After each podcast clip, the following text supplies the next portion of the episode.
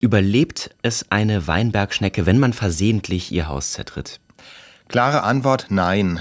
Man muss sich klar machen, das Haus einer Schnecke ist jetzt kein totes Anhängsel, also nichts, was so einfach oben drauf liegt, ja, und mit dem Rest nichts zu tun hat, sondern das Haus ist Teil des Tieres. Das sagt zum Beispiel auch der Schneckenexperte Vollrad Wiese, den ich dazu befragt habe.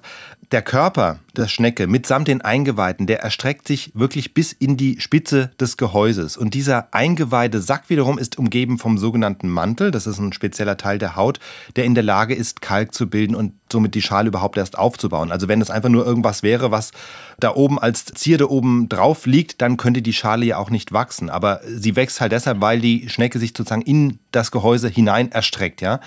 Und wenn es kleine Beschädigungen sind, also wenn mal irgendwo ein Zacken abgebrochen ist oder sowas, dann können Schnecken das unter Umständen auch reparieren, aber nur, wenn eben der Körper unverletzt ist. Wenn man aber drauftritt, dann wird zwangsläufig ein Teil des Körpers verletzt, und zwar gerade eben auch die Eingeweide, die ja da drin sind in dem Gehäuse.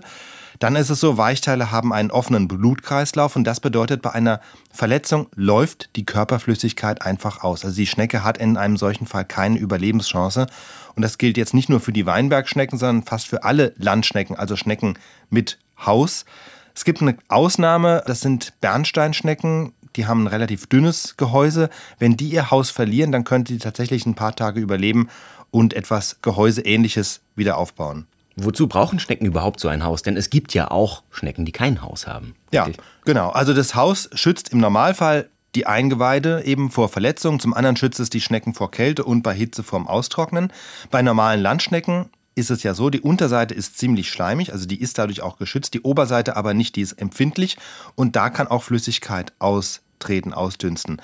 Und damit sich das eben in Grenzen hält, haben Schnecken Häuser, in die sie sich dann eben auch mal zurückziehen können.